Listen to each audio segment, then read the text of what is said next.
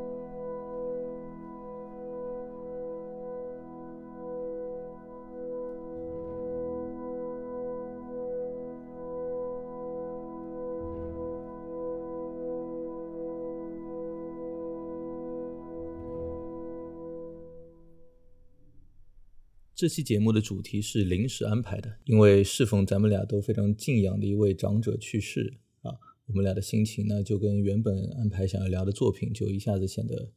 呃格格不入了啊啊，于是 Ken 就说咱们要不该聊不久，我当时呢就觉得特别妥啊，当然你要问我这个不久和送别长者有什么关系呢？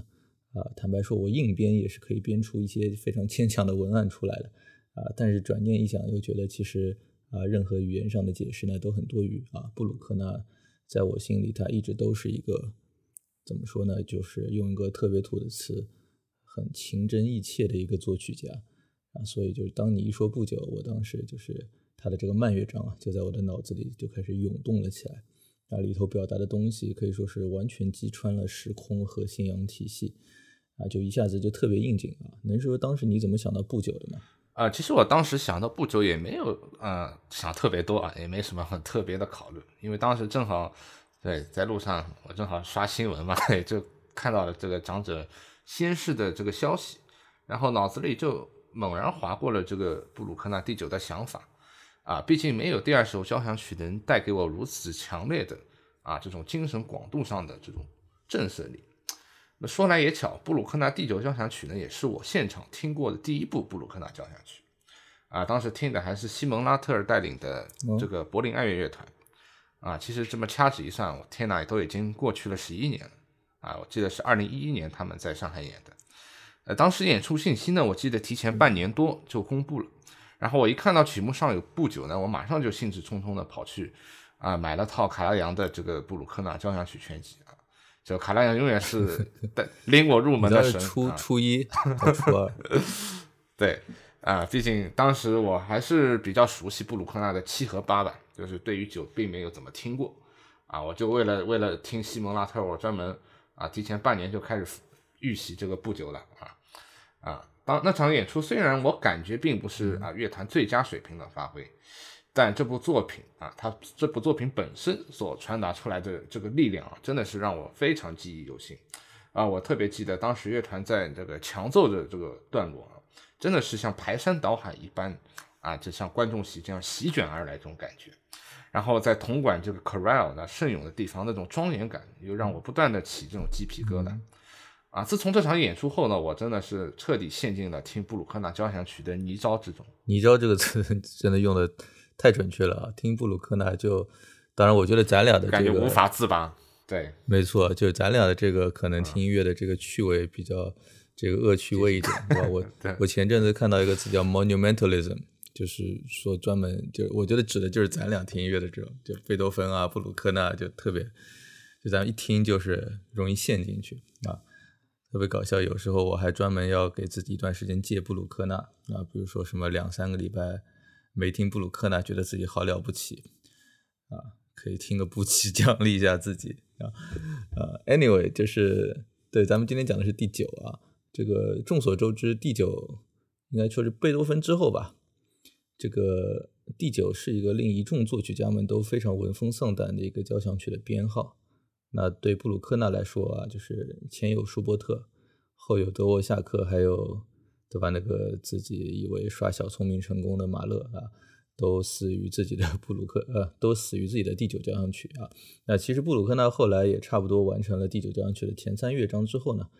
啊，他也是在一个场合下跟人坦白，就说这个写第九交响曲这个动作不是我这个年龄的人应该在挑战的事情，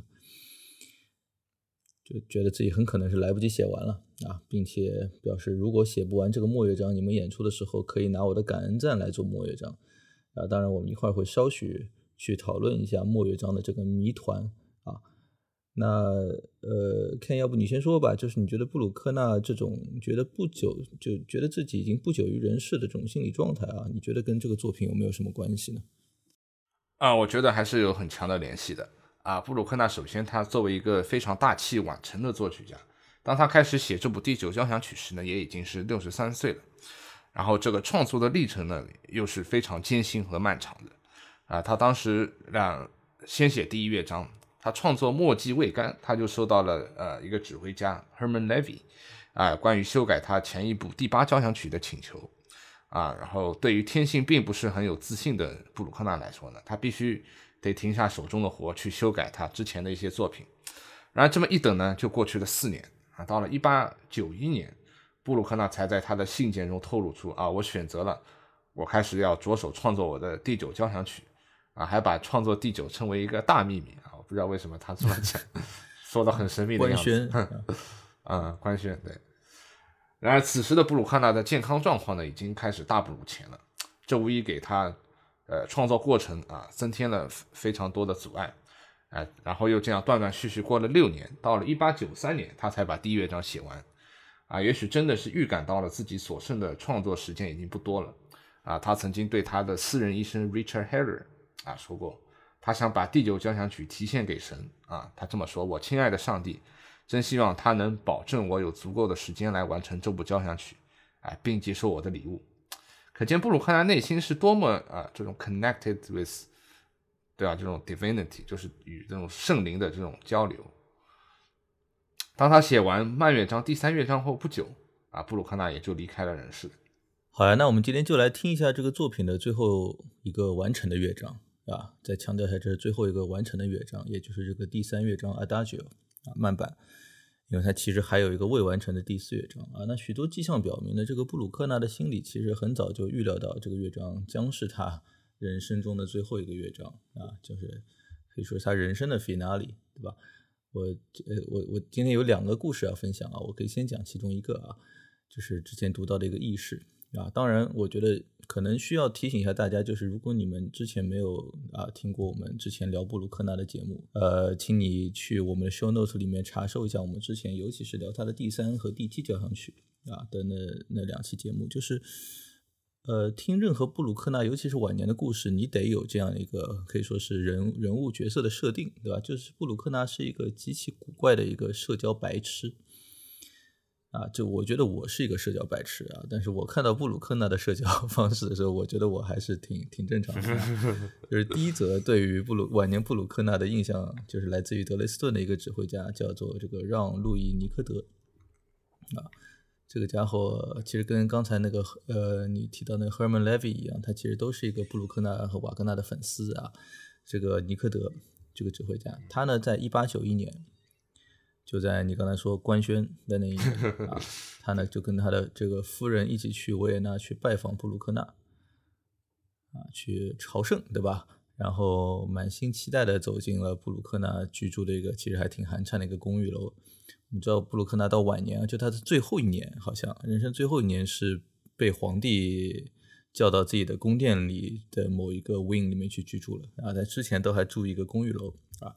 然后呢，这个尼克德他就走进了这公寓楼，爬到了四楼布鲁克纳家的门口，咚咚咚敲敲门啊，里面没有任何的反应，再敲还是没有人应门啊。然后过了两三分钟之后呢，他他太太说：“要不咱先走吧。”啊，这个尼克德是个真正的粉丝啊，他在门口等了十多分钟，突然里面传来一声吼：“谁呀？” 啊，他赶紧说：“是我，尼克德。”然后里面传来了一声愉悦的“啊”，我觉得大家可以想象一下，就是就前面一声还是那种很不耐烦，谁呀？啊，就突然变成一种非常就是很很亲善、非常 affable 的那样一种，这个啊是我的好朋友来了，然后很愉悦的立刻就打开了门啊，然后里面就穿着睡衣的布鲁克纳，手里举着蜡烛啊，然后呢，他带着两人穿过漆黑的厨房，来到自己简陋的书房啊，里面呢有一架钢琴，有一架管风琴，就就那种小的那种历史的这种管风琴，一张特别小的桌子啊。那个小桌子据说特别小，就一个三角形的一个小小小小小方块，可能放个外卖就就占满了啊。它是作曲家用来作曲的，而上面呢放着的谱子呢，就是老人正在创作的第九交响曲。那这个尼科德呢是在指挥布鲁克纳的第八交响曲的德雷斯顿首演的这个指挥家啊，所以呢就是而且并且是取得了不不小的成功的啊，所以呢他看到这个第九交响曲的谱子呢，内心就非常的 excited 啊。他说：“大师啊，能不能弹给我听一听？”尼克德对这段回忆的记载的原话是这样：啊，尼克德说：“我不敢，他说我不敢宣誓啊，但是我依稀记得大师告诉我，如果他最后没能把完整的第四乐章写出来，就应该使用感恩赞作为第四乐章。啊，这是我前面提到的这个说法的一个出处啊，还有另外两三个出处可以考证，我今天就不多说了。啊，然后呢，还有一个很有意思的片段，就是布鲁克纳看到这对年轻夫妇。”啊，对他的作品这么感兴趣啊！这个老大是非常的高兴，像个慈祥的长者那样啊，问他俩：“你们是什么时候认识的呀？啊，什么时候结的婚呀？”然后在得到回答之后呢，这个老人突然怅然所失的说：“哎，要是我也能这样就好了。可是我爱的女人不爱我，而我又不爱那些爱我的女人们。”啊，然后尼克特看见大师说完这句话。啊，眼睛里都是泪水啊！这这什么情况？就讲布鲁克纳的节目，我脑子里突然想起了莫莫文蔚的歌。哎，这个是不是没有听过莫文蔚的歌？我都我都我初中都泡在听布鲁克那里了。你太年轻了，嗯。哎，这个故事啊，其实乍一听感觉又会被布鲁克纳那种不谙世事的单纯所感到好笑，但仔细想想，布鲁克纳一生真的都是在这种啊非常艰苦和。各种在误解之中度过的，啊，他是多么希望自己的这个理想被更多人所理解。然而他自己所能做到的，就是守护自己啊心灵中那片乌托邦啊那片精神家园，然后在那片原地里构建出自己的一片宏伟的天。没错，我觉得你这么一说很有道理。就是如果布鲁克纳他真的还擅长社交一点啊，像勃拉姆斯这种，还挺能够在外面这个对游走的啊，说不定他音乐就不会这么圣洁了，对吧？啊，他还真的是每次只要一出去，嗯，对吧？他只要一走出自己的内心就要受伤，啊，所以他真的是把自己的心中的乌托邦建得无比的雄伟啊！要注意，刚才讲的这个故事是一八九一年，啊，就是第九交响曲，他已经写了四年了，对吧？虽然当中很多时间都在修改之前的作品，但其实其实已经已经 like four years into it，所以距离他最后去世呢，其实还有五年的时间。啊，而且他的精神状态跟身体状态在这个时候呢都还不差，啊，都还不算非常差。就尼科德的记载当中还说，布鲁克纳后来还带他们参观自己的卧室，然后就炫耀起自己的学生送给他的床垫。他说：“你看这多软，人还可以陷进去，喂，太爽了啊！”就尽管如此呢，他其实已经表现出自己就是对自己能否活着写完这部作品的一种不自信了啊。就是尼科德离开时呢，就祝这个老大师身体健康啊，佳作频出哦。然后布鲁克纳手就指着上空说：“这就要看他了，这是他跟上帝的契约，能不能守约，就看他的上帝了。”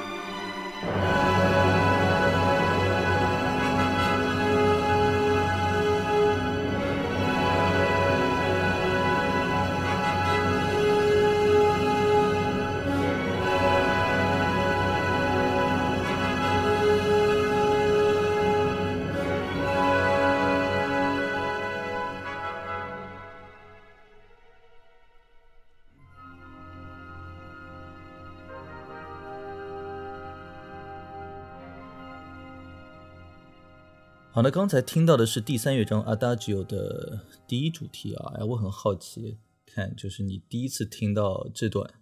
啊，是一种什么感觉？哎，我记得我当时呃听到这个第三乐章这个第一主题啊，我对我的第一感觉就是有一种扑面而来的这种悲情啊啊，我觉得这和我印象里布鲁克纳之前交响曲的慢板乐章啊，都是都是不太一样的啊，你看特别像什么第七啊。第八都是那种感觉像个大幕一样缓缓拉开啊，有种拨云见日的这种感觉。然后这里一上来呢，就是小提琴在极弦上啊，还有还很高的把位啊，奏出那种非常富有表现力啊。然后布鲁克纳在谱子上也标注了要演的非常宽广啊，就是那种这种大非常大的那种非常长的这种乐句。没错，而且尤其是这个第一主题发展到后面，就是给我的震撼真的还挺大的。虽然之前的第二乐章就已经令人震惊到虎躯一震了啊，就我们以后肯定还有机会再聊不久的第一、第二乐章啊。呃，这个我当时的感觉呢，就是布鲁克纳的慢乐章是真的很有禅意啊。我指的是你刚才讲完了那个极为宽广的乐句之后，发展到那个噔噔噔噔，就是这样的一个，我觉得有点像一种命运的动机啊一般，然后反复的重复，反复的重复啊，就是这它听起来又很有禅意。又有一点阴森和黑暗在里面啊，这特别是在在就在刚才这个地方，真的是可以说是推向了极致啊，尤其的大胆。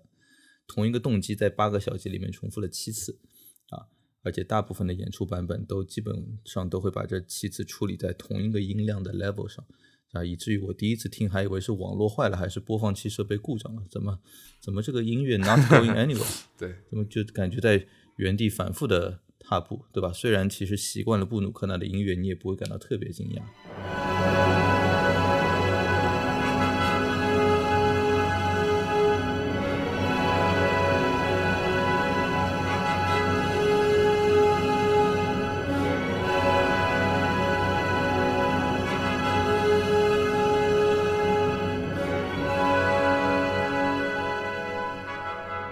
第二感觉呢，就是。感觉特别虔诚，就是这个动机在我脑子里会唤起一种跪拜祈祷的画面，而且都是很煞有介事的，对吧？它不是别的，就像莫扎特里面噔噔噔噔噔就上去下来上去下，它是特别充满能量和诚意的这种咚咚咚咚上去了，然后后面又再下来一下，就我我总觉得仿佛他是在跪拜祈祷一般。啊，虽然我知道这是我一厢情愿的联想啊，但是我们知道，其实虔诚的天主教徒布鲁克纳他的确是会跪地祈祷的，而且据说就祈祷的声音特别大声，啊，再加上这作品是献给就是他所谓最爱的神，对吧？因此我觉得也很难不做这番遐想啊，对我来说。所以刚才这段还有一个特别 powerful，但是音量不算大的一个亮点啊，就是你刚才所说的就第一句话。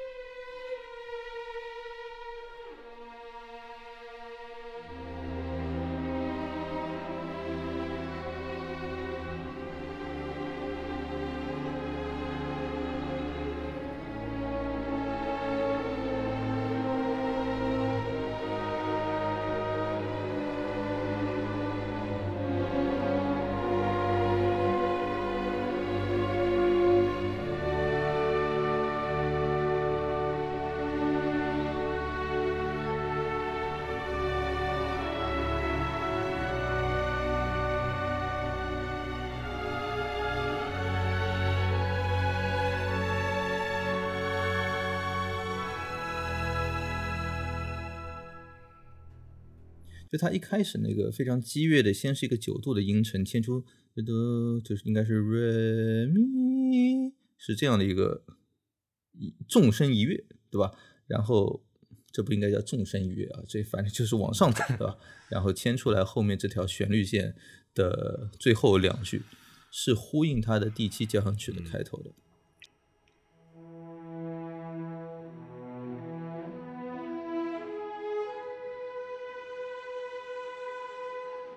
我相信细心的听众应该在听刚才这一部分是会有一点这种似曾相识的感觉的。我把刚才这这两句再放一下。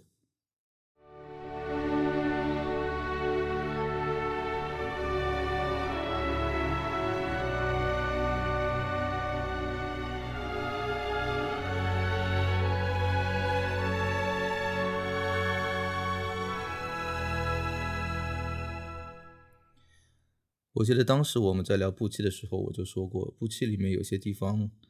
呃，仿佛能听到一股对命运的感恩之情啊。其实我在这里也会有同样的感觉啊。但是就是相比第七交响曲里面，就这段上升的音符，它是在第七里面它是渐强的，不管是能量上还是音阶上，都是往上走的。它里面仿佛蕴藏着那种将要驱动整部交响曲的能量，对吧？但是在这里的这个句子结尾，它的这个运用是渐弱的。就听起来仿佛就是泪光闪烁，就好像是那种告别前的依依不舍啊，没错，我觉得这里长笛的运用真的是出神入化。那么长笛本身那种比较清冷的这种音色呢，就能很好的描描绘出这种内心苍凉啊，但是又这种非常无力的这种悲悯之情。那么同样在第一主题之后呢，另外一个亮点，我觉得就是那个由瓦格纳号和圆号奏出的这个下行音啊，就 descending。Scale 组成的这个圣咏，啊，我每次听到啊这种布鲁克纳这种管乐奏出的 c a r e l 真的心里都会油然而生出一种对他的这种崇敬之情。就音是非常简单的几个音，就排列是非常简单，他却能制造出如此巨大的那种超越时空的这种力量。啊，布鲁克纳自己呢把这段称作为他对于生命的告别。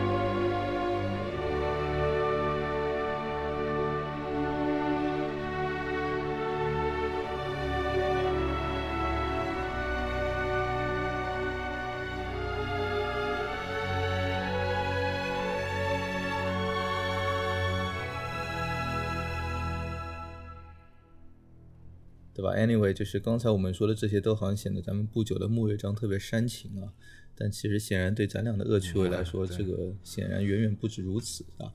啊，其实说实话，要问我听过的最黑暗的音乐是什么，我觉得布鲁克纳的第九交响曲肯定是能够排到黑暗界的顶流的，对吧？黑暗黑暗作曲界是吧的顶流。当然，这里面的这个第二乐章也是功不可没啊，我们以后再听。但是末乐章也真的是不乏那种就是波涛汹涌，甚至令人感到无比惊恐的一些段落。啊，首先呢，一个就是在发展部啊，这个布鲁克呢他就没忍住给我们炫技了一把自己那种层层推进，对吧？积蓄能量，并且在一段持久的高潮中释放能量的这种戏码。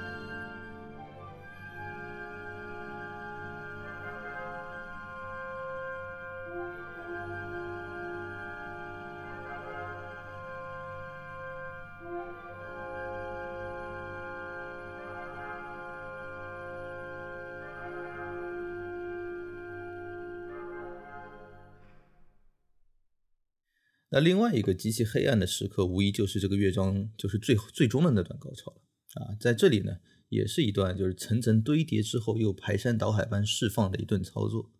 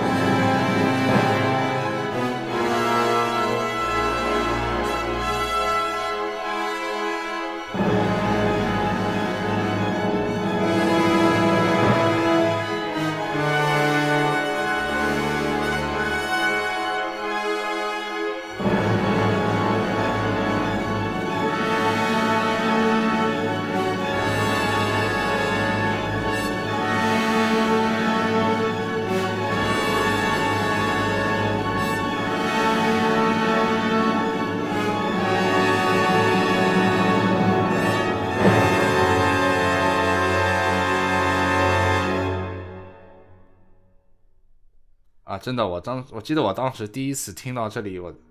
也被这里所展现的那种黑暗势力所震惊到。我感觉啊，怎么他会写出这样的这种音乐，就感觉非常诧异啊，真差点以为是 CD 放错了频道或者是什么，或者是乐团真的拉错了音啊，我真甚至都有这种猜想。那布鲁克纳在这里呢，他的确是要通过这种不和谐的音程啊，仿佛是要渲染出这种啊和生命做最后搏斗的这种意志。哎，我有类似的感觉啊，就这听起来就仿佛是在暴风雨当中无处可躲，嗯啊，只能任大自然的洪荒之力摆布一番，真的极具一种末日感。那布鲁克纳第九呢，不仅在内容深度上啊是他交响曲创作的一个巅峰，那么在和声的运用上也是非常具有独占性的。啊，比如我们刚才讨论的最后这个 climax 那一段极不和谐的音程，啊，我看了下谱子，感觉比听起来恐怖程度还要高。呃，它是一个从，对，它是一个从升 C 到还原 C 啊，就是升哆到还原哆。就我们一般升哆都知道，升哆就是这样构成一个完整的一个八度，然而它这里呢还差了半个音啊，所以我们叫它是个 miss octave。啊，比一般的八度要少半个音，啊，然后对这样一个 chord，然后中间呢又是有七个在半音阶中啊不和谐的音符所构成，所以因此听起来它这个它这个整个和声它那个 quality 就是极具那种世界末日般来临的这种恐惧感。那么这样的例子呢，其实在第二章里呢也出现也出现过，就是在开头那个木管木管的那个地方。啊，它是一个升哆咪，然后升嗦降 C 啊，非常 diminished 的这样的一个和声啊。之前我们乐理老师对哒哒哒对那个地方啊，之前我记得我们乐理老师专门说过这个 chord 啊，他甚至直接把这个叫做啊，this is the broken nine chord 啊，只有这个只有这个作品里会有这样的，对，厉害，这就是大师啊，真真自己能够发明一个 chord，嗯。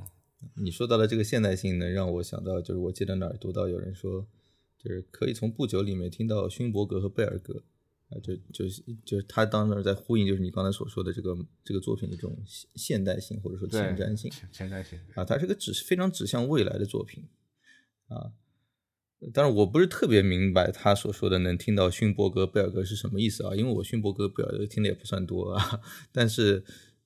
肯定跟你前面说的这些跟同时代的标准之下，对我觉得这么说稍微夸张了一点。哎，我也觉得有点夸张，听起来不是一回事儿，对吧？但是我觉得可能真正专家可能能听到一些某某种底层的共通点。哎，我觉得他这么说可能对有点那个意思，可能就是一方面跟就是你刚才说的那种，就是跟同时代的标准相比，就是复杂艰深很多的和声有关。啊，我可以把这个刚才就你提到的这个和声的谱例，我放在 show notes 当中，大家去瞄一眼啊，品味一下。反正我看完这个，我是觉得这个布鲁克纳应该不，这个家伙应该不是跟上帝有契约，这应该是跟魔鬼有契约才对，否则一个人脑子里怎么能够就 conceive 这样的一个和弦，对吧？我数了数，他这个总共有一二三四五六七八九十十一十二十三十四十五十六十七十八十八个音符在里面，形成了一个一个就是柱状和弦。哎，不，我最近不是在那个练视奏嘛。我在拿我我老师给我的一个就是练诗奏的一个这个教材，它里面就是呃，我现在练到那个等级就是就是四分音符，每四分音符去按一个和弦，四个音，左手两个音，右手两个音，当然有时候可能某个音会换到另外一个手，然后就是四个声音。我觉得我现在已经差不多练出了呃，我看到谱子上的一个四个音的和弦，它只要不是特别怪的，我大概脑子里能够听到它，就在我弹下去之前。但是，比如说五个音、六个音，我是没有办法再听出来的啊。然后这里它是十八个音，啊，这就当我看到的时候，当当我自己有实作为一个菜鸟，我有一点实操之后，我才知道这是多么的 superhuman 啊。嗯嗯，对吧？这太厉害了，真的太厉害了。然后就除了和声之外的话，我觉得这个乐章里面也其实不乏对于模糊调性的一个探索啊。这可能也是他提到勋伯格的一个原因，就是就比如回到。乐章的第一句，就引出第一主题的那两句话。我前面说呼应贝七呃布七的这个第呃第一句话的那那之前，滴噔滴噔噔噔，然后他后面这句话来了。这句话里面是几乎听不出任何调性的。啊，因为他这这这两句里面，他用到了半音阶里面所有十二个音。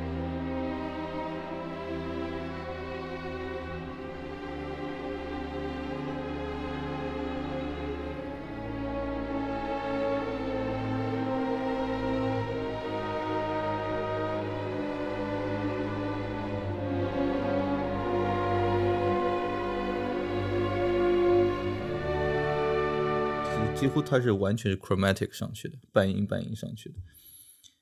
然后最后才落到了那个 E 上啊。这个乐章它是 E 大调，行吧？我们就从要不就从这里开始，因为这这个这句话它在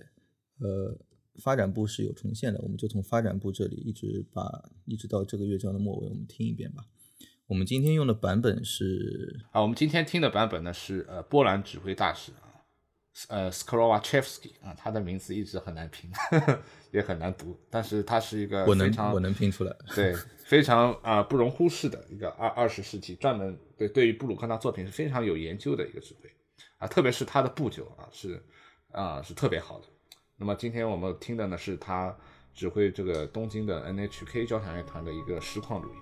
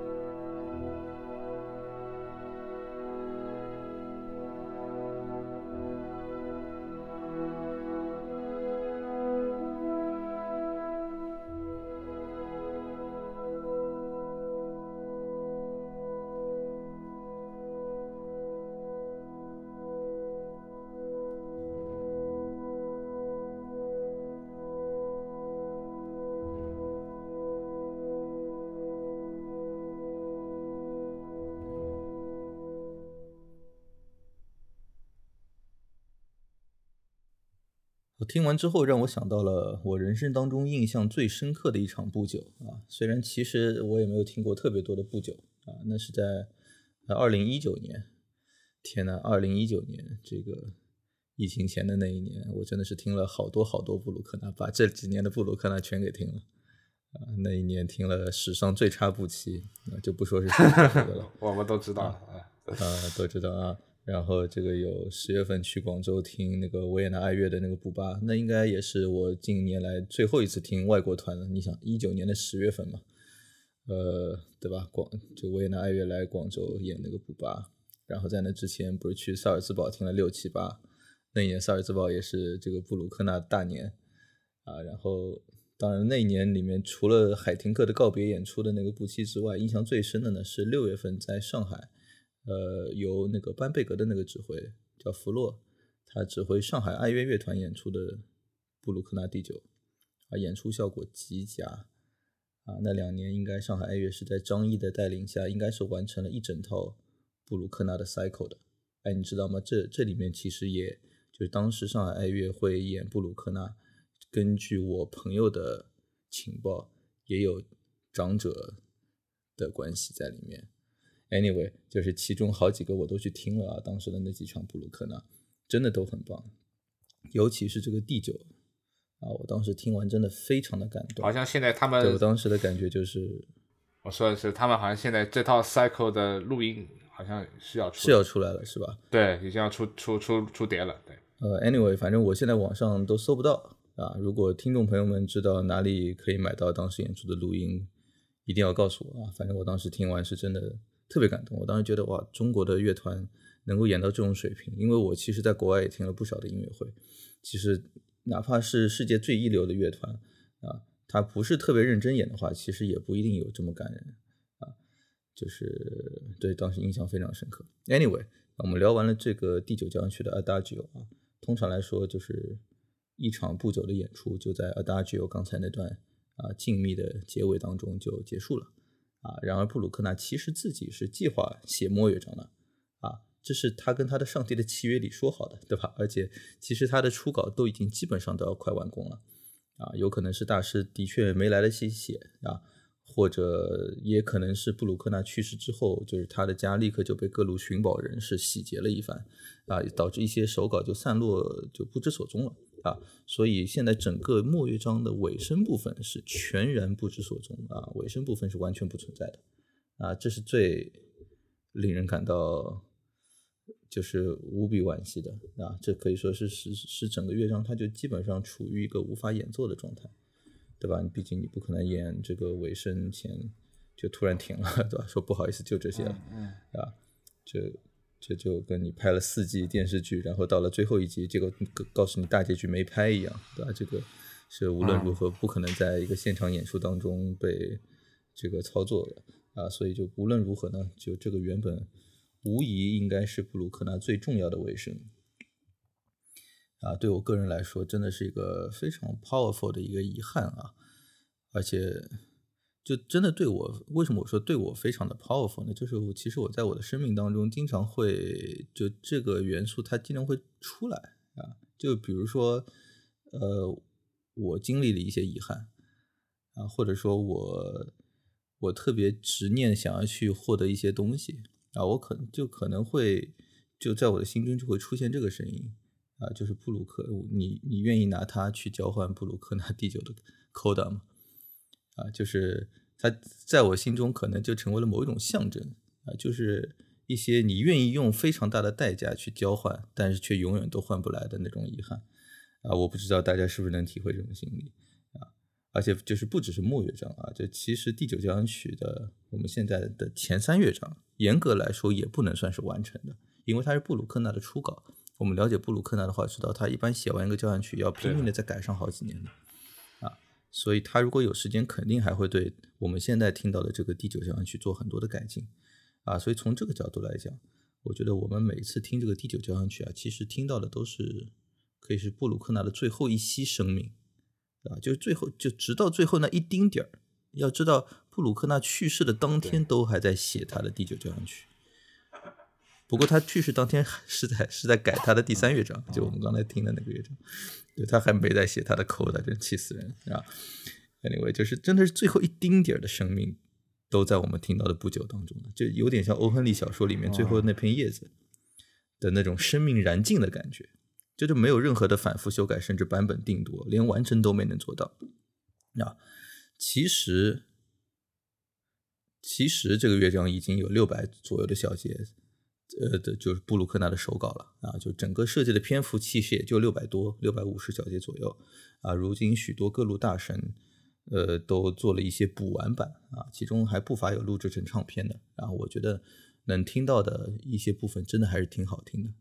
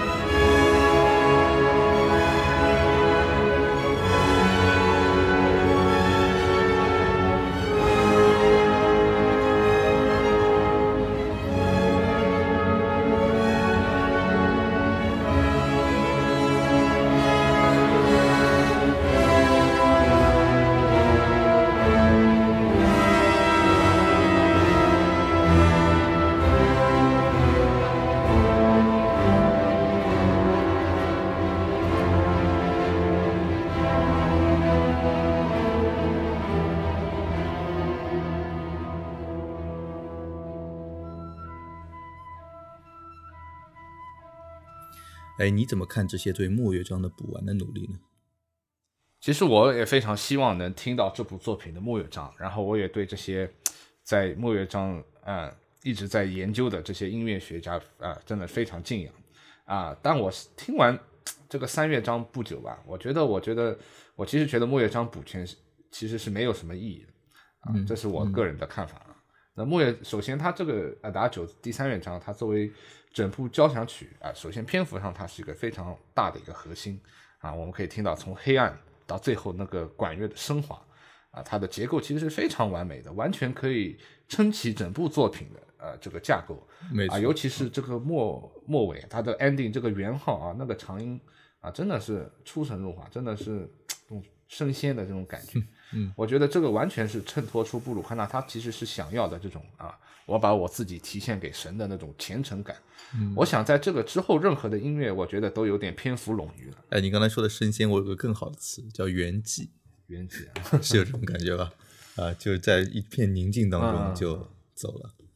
啊，的确啊，你说的我特别同意。就是我觉得万幸的就是第三乐章，也就是我们刚才今天主要讨论的这个慢板啊，它的末尾是在滔天洪水之后回归彻底的平静。啊，堪比就是第八交响曲慢板的这个结尾，就听起来无比的幸福和释然。哎，我感觉好像很多德国浪漫派作品好像都有这种感觉，包括最近在听那个施特劳斯那个阿尔卑斯嘛，他也是在最后有一个那个暴风雨，然后最后下山，然后天天天色开始暗下来，然后管风琴出来，回归平静这种感觉。也也许是他们。philosophical 非常哲学的一种一种一种，有点非常伟大。哎，我觉得有可能有可能是受贝多芬第六的这个启发啊。对的，嗯。Anyway，就是对对，就是就是我同意你刚才所说的，就是真的很完美。就第三乐章作为结局，不过呃，我倒也不完全同意你刚才所说的，就是这个努力没有意义啊。我觉得就是，当然，首先我不认为真的有人真的能够完美复刻布鲁克纳的精神状态和他的作曲技术，对吧？但是毕竟他写了这么几百个小节了，我觉得不拿出来演还是很可惜的，啊，哪怕只是出于这个目的，啊，也值得人们努力去怎么说呢？炮制一个还算体面的尾声出来，啊，我觉得这个意义还是有的，对吧？此外的话呢，我觉得，我觉得我当然这可能是我个人比较有意思的一个想法啊，我觉得把这个缺失作为某种布鲁克纳留给我们后代的一个开放式命题，也不失为一个很有意思的 idea。对吧？那就在我的理想世界当中，这个世界上是没有短视频这种东西的。全世界的人民啊，你们如果有多余的创造力，就应该一起来跟我们想办法把布鲁克纳的第九给补全了。啊，诺贝尔奖就应该，对吧？诺贝尔奖完全应该取消和平奖这种破玩意儿，啊，改成年度布鲁克纳第九最佳补全奖。啊，然后各大啊院校作曲系就应该拿这个任务扔给系里对和声啊、对位啊学的更学的最好的那些天才选手去完成。对吧？那那然后每年咱们在圣弗罗里安搞个音乐节，演出今年胜出的第九交响曲，啊，那那不就是咱古典音乐不断推陈出新，这这个生命力它不就来了吗？是这么说，我我真的想想就激动了，我，就我前一阵对还在想呢，要不明年暑假要是能真的很有意思吧？嗯嗯，能去一趟奥地利，然后对吧？就是一定要去圣弗罗里安膜拜一下，哪怕我在，哪怕能能坐在这个这个。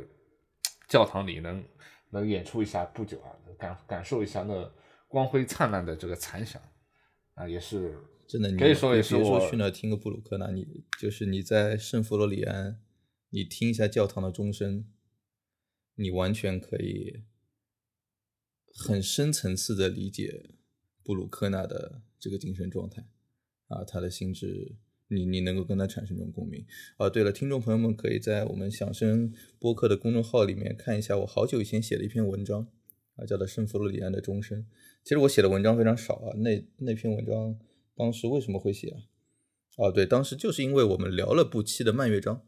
然后聊完之后呢，我就刚好唤起了许多的回忆，然后当时写了一下，就是啊，真令我非常神往的一个地方啊。呃，anyway。就是今天最后吧，我再讲一下当时的另外一段轶事，就是布鲁克纳的这个生命的最后两三年里面呢，负责大师健康的就是你今天一早提过的那个 Richard Heller 那个医生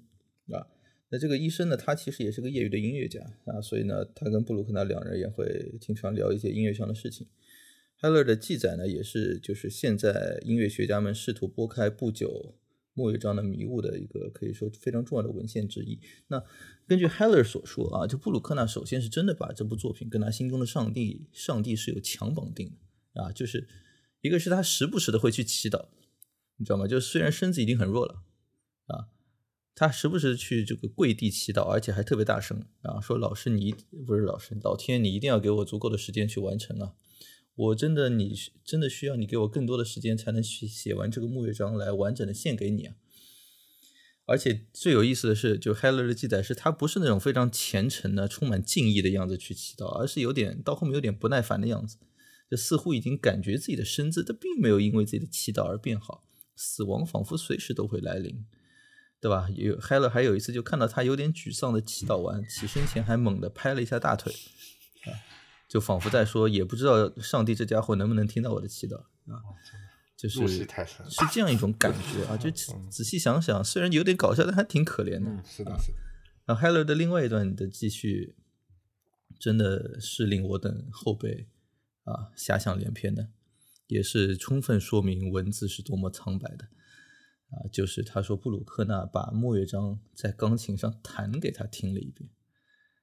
啊，还讲了一些关于尾声的 idea，啊，就是我刚才所说那个永远的失去于我们人类的那个尾声，啊，但因为 Heller 不具备音乐速记的能力，啊，他在听完之后呢，给我们留下的回忆只能是以下这些文字，叫做大师虽然手有点抖，但是落指准确而有力。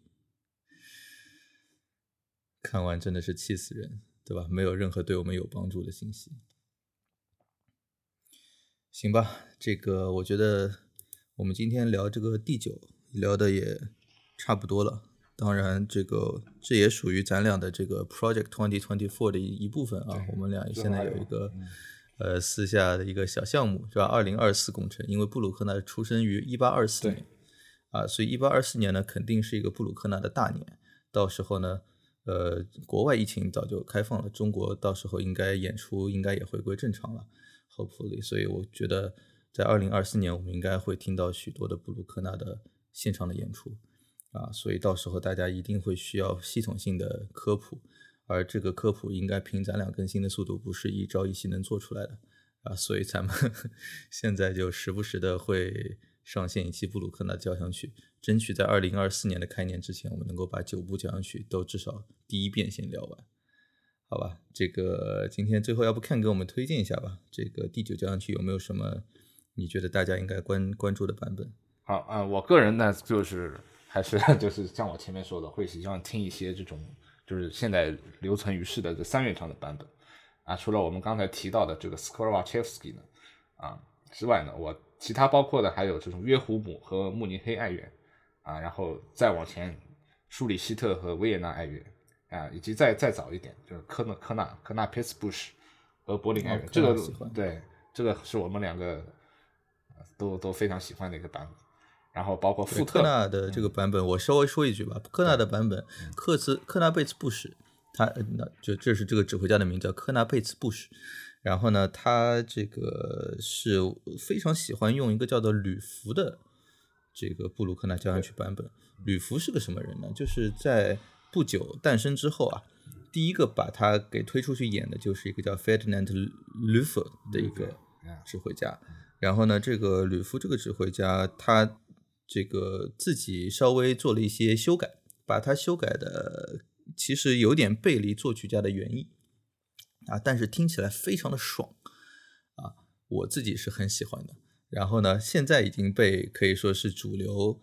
的，因为大家现在基本上都用诺瓦克版本，已经被主流这个呃唾弃了啊。但是呃，在战后，科纳佩斯布什依然是一个吕夫版本的一个坚定的拥趸啊。然后也留下了一些录音，他的这个一九五零年的呃录音是我在诸多的不久的版本当中最喜欢的之一。啊，使用的就是吕弗的版本，听起来会跟其他的有点不一样。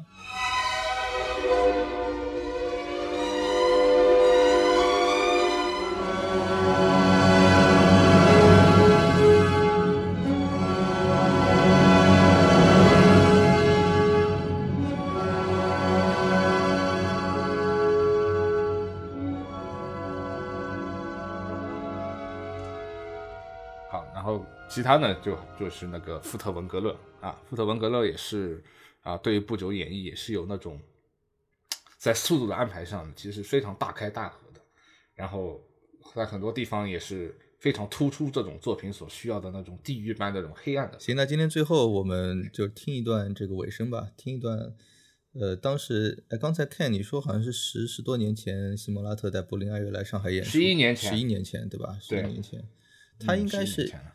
来上海演完三乐章就回家搞了一个四乐章，对吧？因为我记得好像他那个四乐章马上回去就搞了个四乐章，他那个四乐章的这个版本就是在一二还是一三年推出的？一二年。呃，我们今天最后就听一下西莫拉特指挥柏林爱乐乐团在那一年，应该是一二年，一二年。演出了四乐章版本的布鲁克纳第五章曲的呃的末乐章的一部分节选啊，事实上这个末乐章其实也有一些其他的呃版本的补完版啊，呃感兴趣的听友也可以在群里跟我们交流。